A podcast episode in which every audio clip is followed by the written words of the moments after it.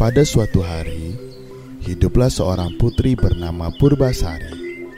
Dia merupakan anak bungsu dari Prabu Tapa Agung yang merupakan raja dari kerajaan Pasir Batang. Purbasari memiliki enam orang kakak perempuan, yaitu Purbararang, Purba Dewata, Purba Endah, Purba Kancana, Purba Manik, dan Purba Lei. Purbasari sangat baik sifat dan kelakuannya. Dia lembut, manis budi, dan suka menolong. Siapa pun juga yang membutuhkan pertolongan, pasti dengan senang hati dibantunya. Selain hatinya yang elok, Purbasari juga memiliki paras yang cantik dan rupawan. Setiap orang yang melihatnya pasti jatuh hati pada pandangan pertama. Sayangnya, kecantikan dan kebaikan hati Purbasari tidak mirip dengan kakak sulungnya. Purbararang yang berperangai sangat buruk. Walaupun cantik, Purbararang sangat kasar, sombong, kejam, dan iri hati terhadap siapa pun juga.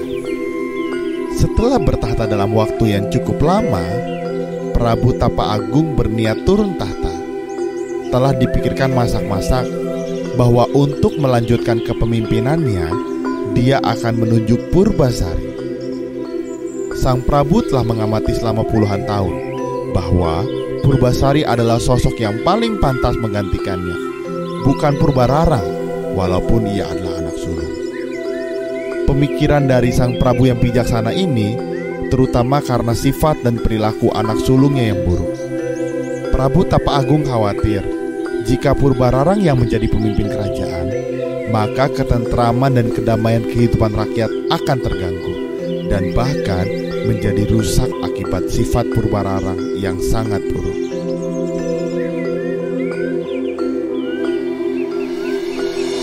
Di hadapan seluruh pembesar kerajaan dan juga ketujuh putri kesayanganku, aku, Prabu Tapa Agung, Raja dari Kerajaan Pasir Batang, menyerahkan tahta kerajaan kepada Purbasari.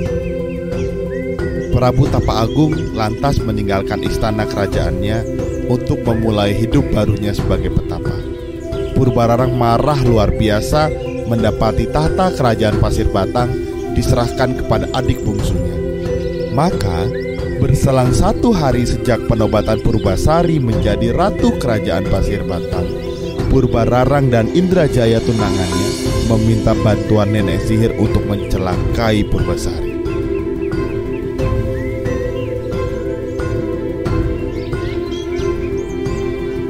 Nenek sihir jahat memberikan boreh kepada Purbararang. Semburkan boreh ini ke wajah dan seluruh tubuh Purbasari. Baik, Nek, akan aku lakukan. Purbararang segera melaksanakan pesan dari si nenek sihir. Boreh itu disemburkan ke wajah dan ke seluruh tubuh Purbasari. Akibatnya, seluruh tubuh Purbasari penuh dengan bercak-bercak hitam yang mengerikan. Dengan kondisi tersebut, Purbararang memiliki alasan untuk mengusir Purbasari dari istana. Orang yang dikutuk hingga memiliki penyakit mengerikan ini tidak pantas menjadi ratu kerajaan Pasir Batang. Sudah seharusnya dia diasingkan ke hutan agar penyakitnya tidak menular.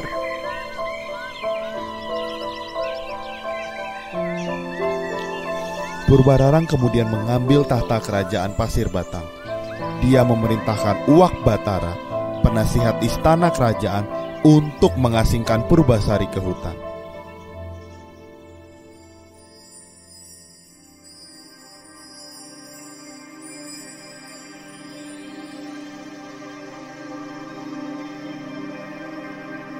Di sisi lain, terjadi sebuah masalah besar di Kayangan. Pangeran Guru Minda tidak berkenan menikah dengan bidadari Kayangan seperti yang diperintahkan Sunan Ambu ibunya. Pangeran Guru Minda hanya berkenan menikah dengan perempuan yang kecantikannya setara dengan ibunya. Sunan Ambu menjelaskan bahwa sosok perempuan yang secantik dirinya hanya akan ditemui Pangeran Guru Minda di dunia manusia. Namun, jika pangeran Guru Minda bersikeras ingin menemui wanita sesuai keinginannya itu, dia harus pergi ke dunia tidak dengan bentuk pangeran Guru Minda yang gagah dan tampan, melainkan harus dalam wujud penyamaran berupa lutung. Lutung Kasarung namamu. Apakah engkau bersedia melakukannya? Pangeran Guru Minda menyatakan kesediaannya. Setelah menjelma menjadi seekor lutung, Pangeran Guru Minda segera turun ke dunia manusia dan tiba di hutan. Dalam waktu singkat saja, Lutung Kasarung sudah menjadi raja para lutung dan kera di hutan tersebut. Hal ini sangat wajar karena tidak ada kera dan lutung yang mampu menandingi kesaktiannya, kecerdasannya, dan kekuatannya. Lutung Kasarung mendengar tentang keburukan dan kekejaman dari Purbararang yang bertahta sebagai ratu di kerajaan Pasir Batang. Ia ingin memberikan pelajaran kepada ratu yang kejam tersebut. Maka, ketika terdengar rencana Purbararang mencari hewan kurban di hutan, Lutung Kasarung membiarkan dirinya ditangkap oleh orang-orang suruhan Purbararang. Sebelum dijadikan hewan kurban, Lutung Kasarung tiba-tiba mengamuk dan menimbulkan kerusakan di istana Pasir Batang para prajurit kerajaan pasir batang yang berniat menangkapnya dibuat tidak berdaya. Melihat kondisi prajuritnya yang satu persatu berjatuhan, Purbararang meminta Uwak Batara untuk menjinakkan Lutung Kasarung. Hai Uwak Batara, bantu aku untuk menjinakkan hewan buas ini. Anehnya, ketika Uwak Batara maju ke medan laga, Lutung Kasarung seperti tidak berniat menyakiti Uwak Batara. Bahkan, saat Uwak Batara menangkapnya, Lutung Kasarung tidak melawan. Purbararang segera meminta Uwak Batara membuang Lutung Kasarung ke hutan di mana Purbasari diasingkan. Dia menghendaki agar Purbasari tewas dimakan oleh Lutung Kasarung yang dianggapnya sebagai hewan buas. Uwak Batara yakin bahwa Lutung Kasarung bukanlah hewan biasa. Oleh karena itu, dia memberikan pesan kepada Lutung Kasarung saat mereka bertemu Purbasari. Lutung, putri yang saat ini ada di depanmu adalah putri dari Prabu Tapa Agung. Dia adalah putri yang baik hati dan seharusnya menjadi ratu kerajaan Pasir Batang. Hanya karena kekuatan jahatlah dia diasingkan dan tersingkir ke hutan ini. Oleh karena itu, hendaklah engkau menjaga junjungan kami. Lutung Kasarung menganggukkan kepala tanda mengerti. Sejak itu, Lutung Kasarung menjadi penjaga sekaligus sahabat dekat Purbasari. Dengan hadirnya Lutung Kasarung di sisinya, kesedihan Purbasari perlahan sirna. Untuk memenuhi kebutuhan sehari-hari, Lutung Kasarung memerintahkan para kera untuk membawakan makanan dan buah-buahan untuk Purbasari. Kelembutan hati dan kebaikan Purbasari membuat Lutung Kasarung semakin lama semakin sayang kepada Purbasari. Sedangkan sikap tanggung jawab, kepemimpinan, dan kecerdasan dari Lutung Kasarung membuat Purbasari menjadi jatuh cinta. Tanpa diketahui Purbasari, Lutung Kasarung memohon kepada ibundanya Sunan Ambu untuk membuat taman yang indah dengan tempat pemandian untuk Purbasari. Sunan Ambu lantas memerintahkan para dewa dan bidadari turun ke bumi untuk mewujudkan keinginan dari putranya. Hai para dewa dan bidadari, turunlah ke bumi dan wujudkan keinginan putraku, Pangeran Guru Minda. Para dewa dan bidadari membuatkan taman dan tempat mandi yang sangat indah untuk Purbasari. Pancurannya terbuat dari emas murni. Dinding dan lantainya terbuat dari batu pualam. Air telaga yang mengalir berasal dari telaga kecil yang murni bersih dengan doa-doa dari para dewa. Para dewa dan bidadari menyebut taman yang indah itu sebagai Jamban Salaka. Selain dibuatkan telaga dan taman yang indah, para bidadari menyiapkan beberapa pakaian indah untuk Purbasari. Pakaian itu terbuat dari awan yang lembut dengan hiasan batu-batu permata dari dalam lautan. Tidak ada pakaian di dunia ini yang mampu menandingi keindahan pakaian Purbasari. Pada saat melihat telaga dan pancuran yang indah, Purbasari segera mandi untuk membersihkan diri. Pada saat itulah boreh kutukan yang menempel di wajah dan tubuhnya perlahan sirna. Kecantikannya telah kembali. Lutung Kasarung yang melihat hal tersebut menjadi terperangah dan tidak menyangka orang yang selama ini disayangi ternyata wanita yang sangat cantik.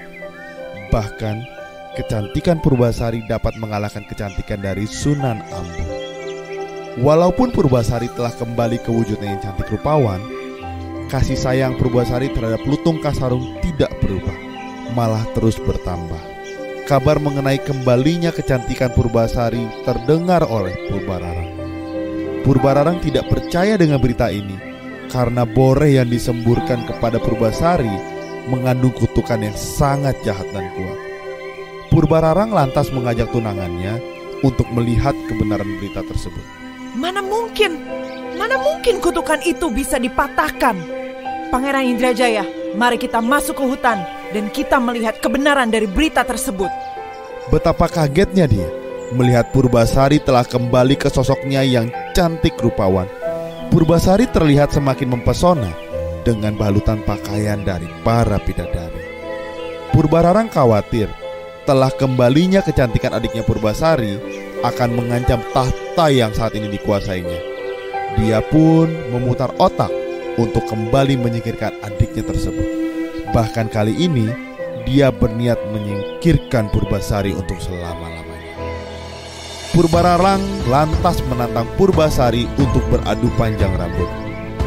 Purbararang menelan kekecewaannya yang besar setelah terbukti bahwa rambutnya yang sebetis kalah panjang dengan rambutnya Purbasari yang sepanjang tumit. Purbararang sangat malu mendapati kekalahannya. Untuk menutupi kekalahannya, Purbararang mengemukakan tantangan baru untuk Purbasari. Tidak tanggung-tanggung, tantangan ini diucapkan di seluruh masyarakat kerajaan Pasir Batang. Purbasari, jika wajah tunanganmu lebih tampan dibandingkan wajah tunanganku, tahta pasir batang akan kuserahkan kepadamu. Namun jika sebaliknya, maka engkau hendaklah merelakan lehermu di penggal algojo kerajaan. Purbasari paham, dia tidak akan mampu menang pada tantangan kali ini. Namun cintanya kepada Lutung Kasarung membuatnya tegar. Dia menggenggam tangan Lutung Kasarung.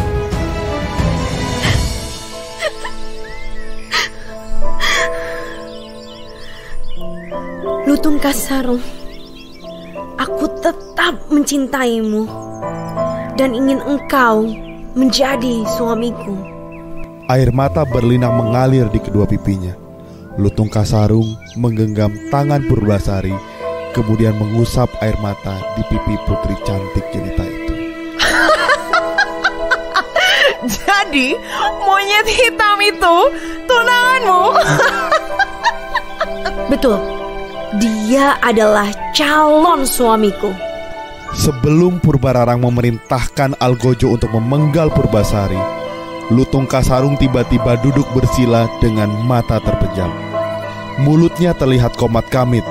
Tiba-tiba asap tebal menyelimuti tubuh Lutung Kasarung. Tidak lama kemudian, asap tebal menghilang dan sosok Lutung Kasarung dengan wajah jelek menghilang seiring berlalunya asap pekat.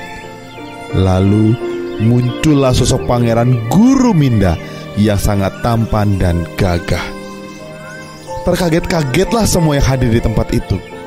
Pangeran Guru Minda sangat tampan, jauh melebihi ketampanan Indrajaya, tunangan dari Purbararang.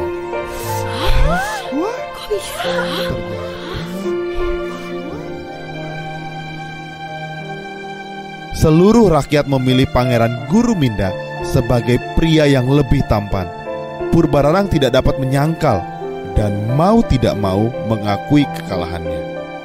Tidak ada lagi yang dapat diperbuatnya selain menyerahkan tahta kerajaan Pasir Batang kepada adiknya Purbasari.